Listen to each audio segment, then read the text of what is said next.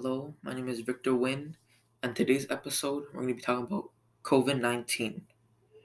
So, you guys may be wondering, what is COVID 19?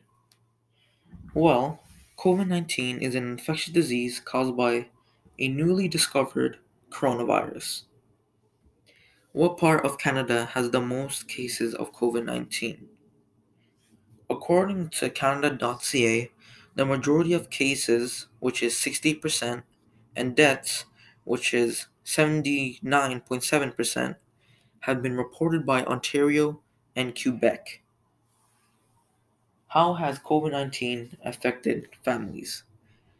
COVID 19 has affected families because people have lost their jobs and are now struggling financially.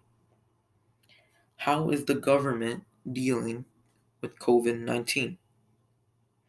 The Government of Canada is actively monitoring the novel COVID-19 and is and its impact on the supply of prescriptions and over-the-counter drugs, natural health products, and medical devices in Canada.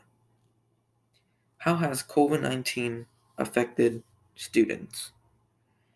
COVID 19 has affected students because in March of 2020, schools have been closed for six months.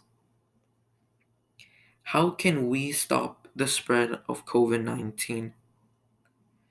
We can stop the spread of COVID 19 is by wash your hands regularly with soap and water or clean them with alcohol based hand rub.